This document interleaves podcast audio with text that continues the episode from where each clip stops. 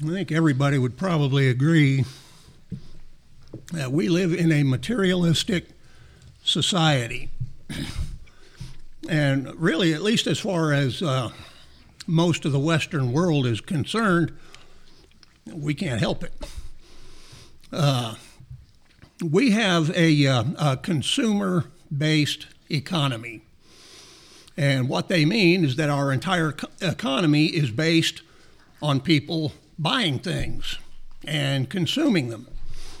And uh, I, I, saw a really good uh, uh, example of this. It's, a, it's, it's an old movie from the 1950s, and it's called The Man in the White Suit. And the uh, premise of the movie is that a, uh, a researcher in a, uh, a textile mill has developed the perfect thread. You can make clothes out of this thread, and they will never wear out. They'll never get dirty. They'll never get stained. As a matter of fact, it is so stain resistant that you can't even dye it. So it's white, hence the title of the movie. Uh, but this guy thinks he has done one of the most wonderful things possible. He has made uh, it possible for people to have clothes that will never wear out, and they never need to be washed. This is a great thing. And then the complaints start. An older woman runs a laundry and she comes to him and she says, What have you done? People will buy this and they'll never need to wash their clothes. I'm going to be out of business. I won't be able to earn a living. And then the, uh, the workers in the textile mill come to him and they're complaining. You know, people can buy one suit and wear it their entire lives. They'll never need any other clothes. What have you done? You've put us all in a poorhouse. The people that, that serve the workers, the people who have the restaurants and things like that, they're dependent on the, uh, the textile mill workers spending their money in the grocery stores and the restaurants and whatnot. And they say all of those people are, are going to be put out of work. They won't have any money. And then we're all going to be out, out of work. We're not going to have any way to earn a living. What have you done? And finally, everybody gets together and they corner the guy and they get rid of him and his invention. But the thing is, that is essentially the way our economy works. It works on people making things to sell to other people who can buy them because they make things and they get a, a paycheck.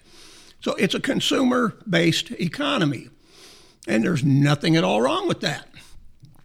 The problem is is it is so important in our lives, this acquisition of things, that we begin to think that it's the most important thing. We start to give things, material possessions, a, a higher place in our lives than they really deserve to have. You know, as you heard just a moment ago, there from uh, Luke 12 15. Jesus is telling people, take heed and beware of covetousness. Covetousness, as the Apostle Paul said in Ephesians chapter 5 and in Colossians chapter 3 and verse 5, he said, covetousness is idolatry. You know, most of the time, if, if people read uh, things in the Bible about, you know, not being idolaters, and they say, well, what's the problem with that? Nobody uh, in the world today worships idols. Well, there are some people who do. But the point that Paul is making is that anything that has become the most important thing in life to you is now your God. It has taken God's place. So you're an idolater. And he says covetousness is idolatry. If you think that the acquisition of material things is the most important thing in the world, you're worshiping things. And so Jesus says, you know, beware of that. Watch out for that kind of attitude, you know, beginning to take root in your life. For one's life does not consist in the abundance of the things that he possesses. There are a lot of people who would argue that point. They think that your life does consist in the abundance of the things that you possess. They think, you know, you can tell uh, where a person ranks by how much stuff they've got. And uh, I, have seen it, I don't know how many times, I know you have too, that the attitude that people oftentimes have toward people who have a lot of money. You know, they treat them a little bit differently. They're a little nicer to them. You know, what it is basically, and I don't know if a lot of people realize this or not, but it, it is subconsciously uh, the case, if nothing else. A lot of times you are nicer to people who have a lot of money or who have a, a, a lot of power or have a higher position than you do because you're hopeful that they'll be nice to you back. They're in a position to do you favors. So be nice to them. You don't want to make them mad. The problem is, is you can't do that if you're a Christian. We have an obligation to treat everybody the same. You know, uh, oh, we talked about this sometime back in, in James chapter 2. James is talking about that exact thing. In James chapter 2, beginning uh, verse 1, he says, My brethren, do not hold the faith of our Lord Jesus Christ, the Lord of glory, with partiality. For if there should come into your assembly a man with gold rings and fine apparel, and there should also come in a poor man in filthy clothes, and you pay attention to the one wearing the fine clothes, and say to him, You sit here in a good place, and you say to the poor man, You stand there or sit here at my footstool, have you not shown partiality among yourselves and become judges with evil thoughts? Listen, my beloved brethren, has God not chosen the poor of this world to be rich in faith and heirs of the kingdom which he promised to those who love him? But you have dishonored the poor man. Do not the rich oppress you and drag you into the courts? Do they not blaspheme that noble name by which you are called? If you really fulfill the royal law according to the scripture, you shall love your neighbor as yourself, you do well. But if you show partiality, you commit sin and are convicted by the law as transgressors. For whoever shall keep the whole law and yet stumble in one point, he is guilty of all. For he who said, Do not commit adultery, also said, Do not murder. Now, if you do not commit adultery, but you do murder, you have become a transgressor of the law. So speak and so do as those who will be judged by the law of liberty. The point that he's making, and it's one of those things we've talked about it before, but it is important. There in verse 10, when he says, For whoever shall keep the whole law and yet stumble in one point, he's guilty of all, that does not mean that God is waiting for you to make one little tiny mistake so he can condemn you. The entire point of what James is saying here is that people think that showing partiality is a small thing and it doesn't matter. And James is saying, yes, it does matter. It is not a small thing. Even if it was a small thing, you're still breaking God's law by doing it. And if you're breaking God's law by showing partiality, then you're guilty of breaking God's law. You're a lawbreaker, just like you would have been if you stole or if you murdered or anything else. So he says you can't dismiss this as just a little thing. He says you have broken uh, the, the royal law. You shall love your neighbor as yourself. He said that's what you need to do. You don't be partial to people because of the stuff that they've got. You, you have to treat everybody the same. You know, be the same toward every person. Because the, the thing about it is, is uh, one of the things that people don't realize is stuff is temporary. It's not going to be here forever.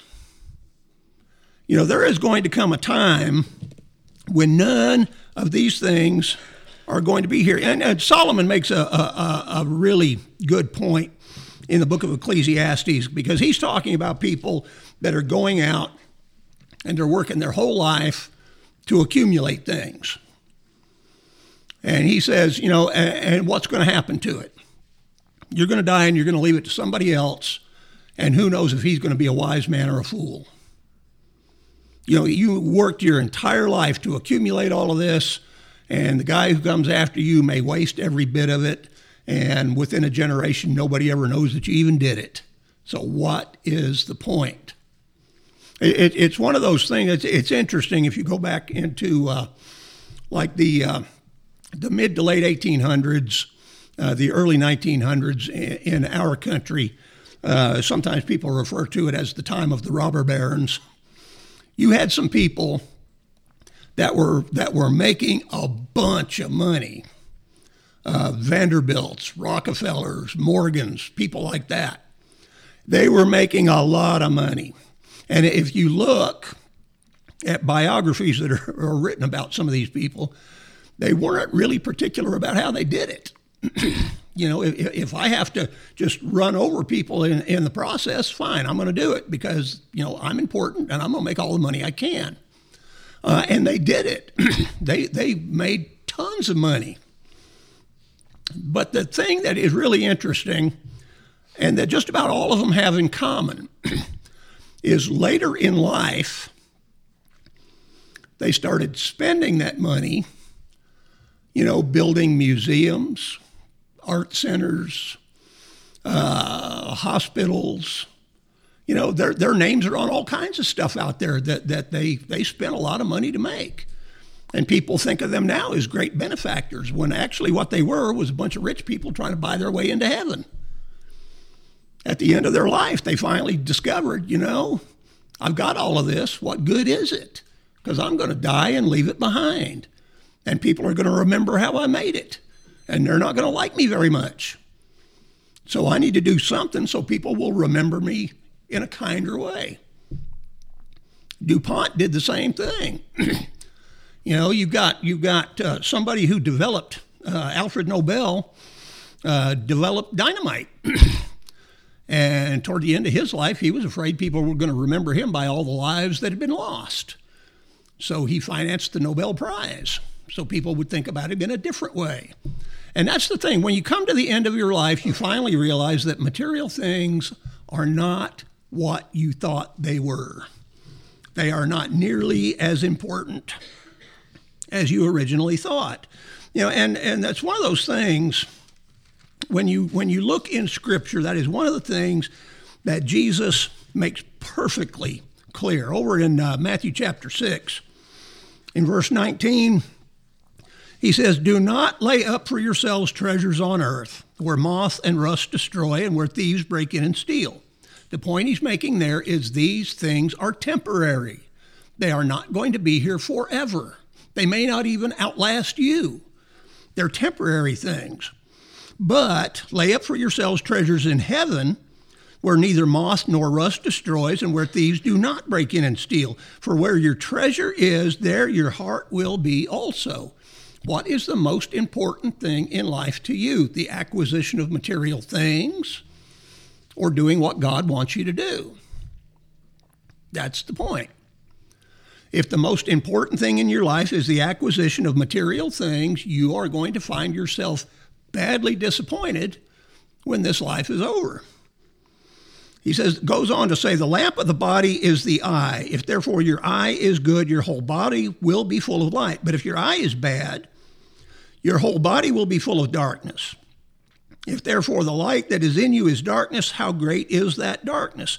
When he talks about the lamp of the body being the eye, what he's talking about is what do your eyes immediately go to? You know, you, you, you uh, will immediately focus on things that are important to you. You know, you go in somewhere and something's important and you'll, you'll see it and you'll focus on it. And he's saying that if, if, if material things are what your eye focuses on first, that tells people what your whole body is made up of. Greed you want things. And he says if what your eye focuses on, what is important to you is darkness, in other words, it's a bad thing, then you're full of darkness. And that is a really bad thing, something that's very, very hard to get over. And he tells him, No one can serve two masters, for either he will hate the one and love the other, or else he will be loyal to the one and despise the other. You cannot serve God and mammon. You have to make up your mind. Who am I going to follow? God or money? What am I going to go after? being pleasing to God or acquiring stuff. He said it's going to be one or the other. You cannot do both. You can't. It's not something that you can do. We need to take heed and beware of covetousness. And we don't need to judge other people by the things that they've got. Again, you know, you look at what James said in James chapter 2. Sometimes we tend to look down on people who don't have as much as we do. They're not worth as much as we are. And that's not something we can do either. You know, don't look at them as, as though, you know, well, I'm going to be nice to them because they can do good things for me. They can't do anything for me, so I don't care about them. Don't look at them that way.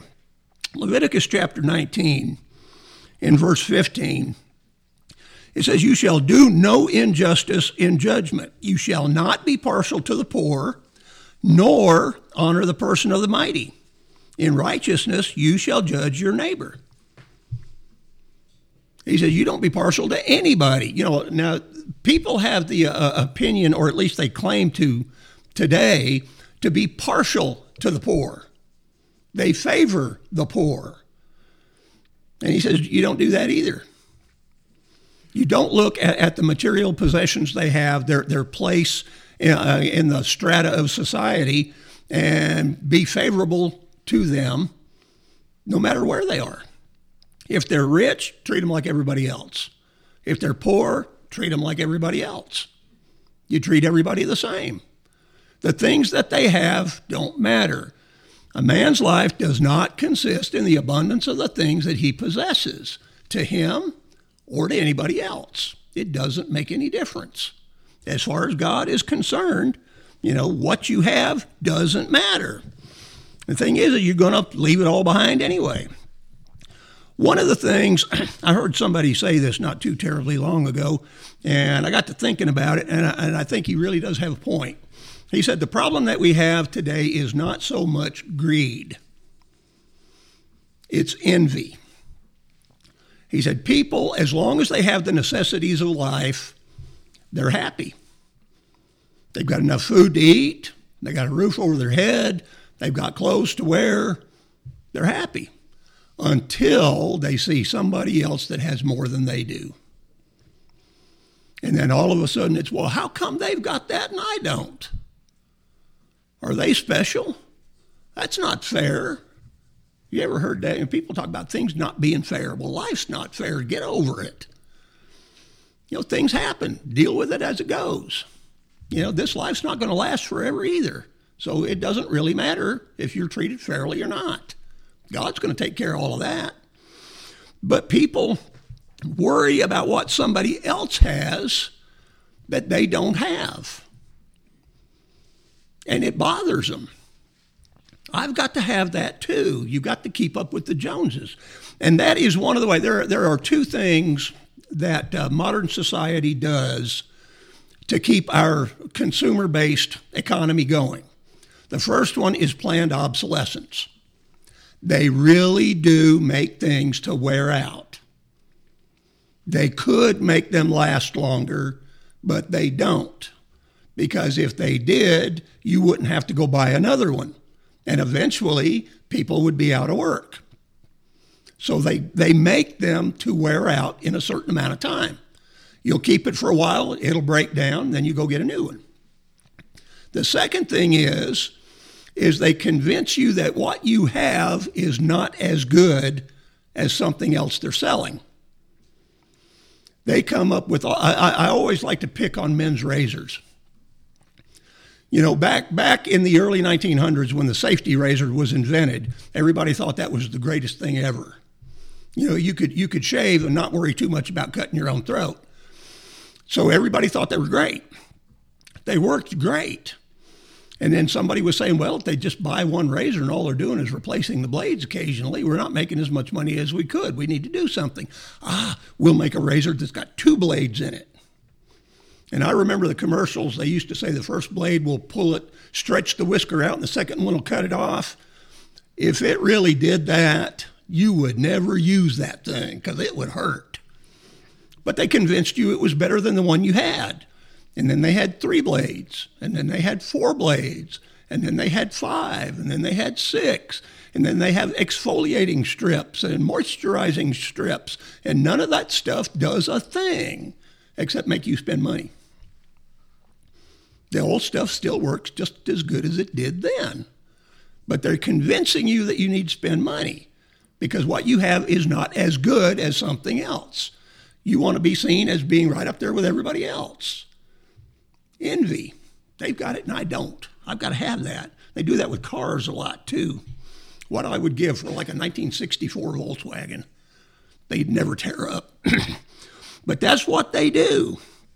They make you think that what you have is not good for you. You need to be, as Paul was, content with what you have.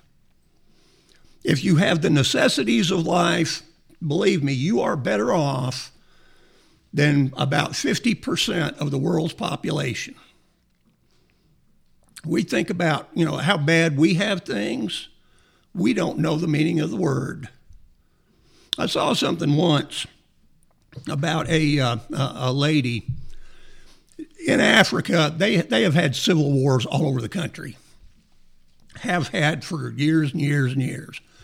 Well, these people, uh, you have tribes that just want to exterminate another tribe. Why? Because it's a different tribe. Why not? But there was a lady, they were, they were fleeing the fighting, and she's got children. And they're small children. She got three of them. She's carrying one, the other two are walking. The youngest of the two that are walking finally can't walk anymore. Just sits down beside the trail. So now she has a decision. She can't carry them both. So does she take the two that she's got and leave that one to die? Or does she stay there with that one and all of them die? You know, that was a decision she was having to make. What would you do? I would, I would pray that I never have to make a decision like that. We have more than the vast majority of the people in the world.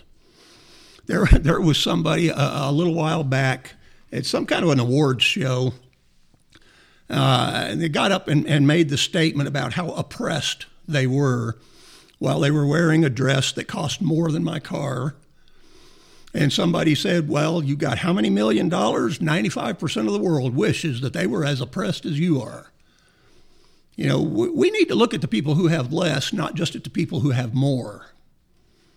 That's what our problem is. We look the wrong way. Instead of looking at someone and saying, How come I don't have what they have? Look at the people that don't have it and say, Boy, am I glad I'm better off than that. I could be there.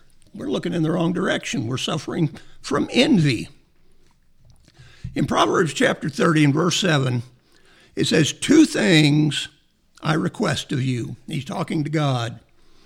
Two things I request of you. Deprive me not before I die. Remove falsehood and lies far from me. Give me neither poverty nor riches. Feed me with the food allotted to me, lest I be full and deny you and say, Who is the Lord? Or lest I be poor and steal and profane the name of my God. I don't want to be rich. I don't want to be poor. I want to have enough. Enough is all we need. Be content with such things as we have. I saw, and you can find this uh, on online somewhere. Uh, used to hear uh, news stories about it all the time. Uh, I saw another one that uh, was just lately, and it was talking about lottery winners. You know, the, the big deal they had about this billion dollar lottery just recently well, they were talking about lottery winners. If uh, it, it's almost to the point that if somebody came and knocked on my door and said, "I've got a winning lottery ticket and I'm going to give it to you," I'd get a shotgun. I'd tell them, "You get off my property and you get off now because I don't want it." You go through and read about some of the things that happen to people who won the lottery. It's pitiful. They end up bankrupt or dead or in jail. I mean, it's just really, really bad what happens to people when they suddenly get a whole lot of money. There was a guy, he, he runs a business where he, he's a financial planner. He helps people deal with their money when they've got a whole lot. And he says in, in his business, and it wasn't just in his company, but in the business, he said, in our business, we have a saying five years. If somebody comes into money suddenly, within five years' time, either the money is gone or the person is gone. And it happens all the time. People are just not set up to deal with that kind of stuff. So just, you know, avoid the temptation and don't don't don't get it. Have enough, not too much, not too little. Because too much is just as bad as too little. And it's it, it's not that having things is bad. Having material things is not bad. The, the problem with a lot of things is it's not that we have them, it's our attitude toward them. And, and that's true in a lot of areas when you're living the Christian life. Your attitude is oftentimes what's going to either get you in trouble or keep you out of trouble. But it's not just the things that are necessarily going to be your problem. In uh, 1 Timothy chapter 6, in verse 6, Paul says, Now godliness with contentment is great gain. He's saying if, if, if you have enough to live on and you're content with that and you're a godly person, you are rich. You are rich. I heard a guy uh, not too terribly long ago, he was talking from a philosophical stance, not a religious one. But he said, the less you want, the richer you are. And he's absolutely right. Because you have some rich people who want a whole lot more, they don't consider themselves to be rich. And you have other people who have very little, but they have enough to live on, and they're thankful for what they have, and they do consider themselves to be rich. It's it, it's not the the amount that you have; it's the attitude you have toward it. But godliness with contentment is great gain, for we brought nothing into this world, and it is certain we can carry nothing out. We are not going to take any of it with us. Not a bit. Having food and clothing with these, we shall be content. But those who desire to be rich fall into temptation and a snare and into many foolish and harmful lusts which drown men in destruction and perdition. For the love of money is a root of all kinds of evil, for which some have strayed from the faith in their greediness and pierced themselves through with many sorrows. Money does not buy happiness. It may buy you a better class of misery, but it isn't going to buy happiness. Because happiness is not something that comes from the outside, it's something that comes from the inside. It's not the things that you have, it's the attitude that you have about it all. Are you happy with what you got? You're a happy person. Rich people are miserable all over the place. Now, he went on talking about what rich people are supposed to do. Again, having things is not the problem. The attitude toward the things that you have is the problem. In verse 17, command those who are rich in this present age not to be haughty, nor to trust in uncertain riches, but in the living God who gives us richly all things to enjoy. Let them do good that they be rich in good works, ready to give, willing to share, storing up for themselves a good foundation for the time to come that they may lay hold on eternal life. They can have the things, but they don't trust in the things. They don't covet the things. And they're willing to spend them to help other people.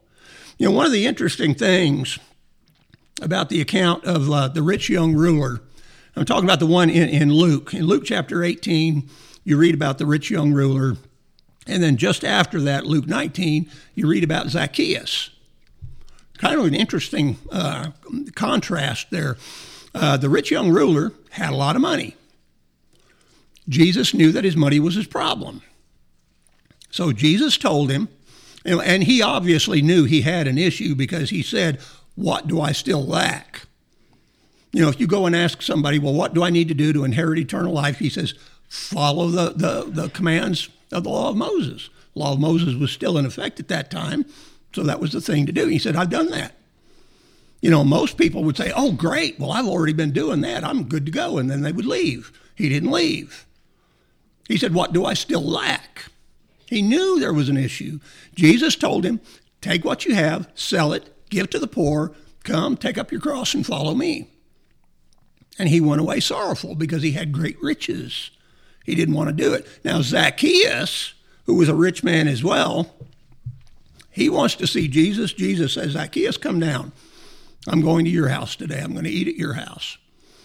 And uh, Zacchaeus, who evidently was a very rich man, without being asked, he said, Lord, half of my goods I give to the poor. And if I have defrauded any man, I'll restore it fourfold. I will take half of everything I've got and I'm going to give it to the poor. You didn't ask me to do it, but I'm going to do it anyway. And if I have ever defrauded anybody, I'm going to give him back four times what I took from him. And Jesus said, you know, he's a, a, son of Abraham too, and salvation has come to this house. He had the right attitude toward his money. The rich young ruler did not. It's not what you have, it's your attitude toward what you have. You can have a rich man's attitude and not have two nickels to rub together. It's the attitude, the way you think about these things. So we need to be careful. And the, the, the problem is we live in a materialistic society. We can't avoid it. We're bombarded every day with you need to buy this, you need to buy that. You can't be happy unless you have this stuff.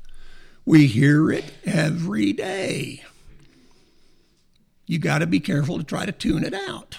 You know, in Romans chapter 12 and verse 2, Paul said, Do not be conformed to this world, be transformed by the renewing of your mind. We are supposed to be in the world, but not of the world. We're supposed to be different. And forget about the material thing. You know, one of the nice things about it is it, it, it, as long as you bear in mind the fact that all of this stuff is temporary. It's not going to last. You don't get to keep it. It doesn't matter how much you like it, how much you paid for it. You don't get to keep it. I heard about a uh, uh, one of those jokes uh, guy was just absolutely filthy rich, and he was about to die, and uh, he said, "I'm going to take my money with me." He said, "I want it all converted to stuff that I can I can fit in the coffin, and I, I want to be buried with all of my money." So they said, "Okay, that's what we'll do," and that's what they did. And then uh, they were having the funeral, the the visitation, and there was a bum who thought, oh, you know, they usually have food at these things. I'm going to go in and see if I can find something to eat. So he comes in, he gets kind of turned around and ends right up there by the coffin. And he looks, and it's full of money. And he thinks, this is great. And he just starts taking money and he's packing his pockets with it. And somebody comes up and says, You can't do that. He said, Don't worry about it. I'm going to leave him a check. You know, you don't get to take it with you. Your life does not consist in the abundance of the things that you possess. Have the correct attitude toward the things that we do have in this world. Be content with what you have. It may be that there's someone here this morning that's not a Christian. If that be the case, you could come forward this morning confessing your faith in Jesus as the Son of God, and you could be baptized to have your sins washed away. Or it might be that uh, you're an erring child of God. You've done something that has separated you from God. If that be the case, you need to go to Him in prayer, confess your sin to Him from a repentant heart, and ask Him to forgive you. And He's promised to do that. If your sin is public in nature, then your repentance should be public as well, so that you'll not bring shame and reproach upon the church. Or it could be that there's someone who just needs to ask for the prayers of those that are gathered here for some other reason. Whatever your need is, would you come forward and make it known while together we stand and sing?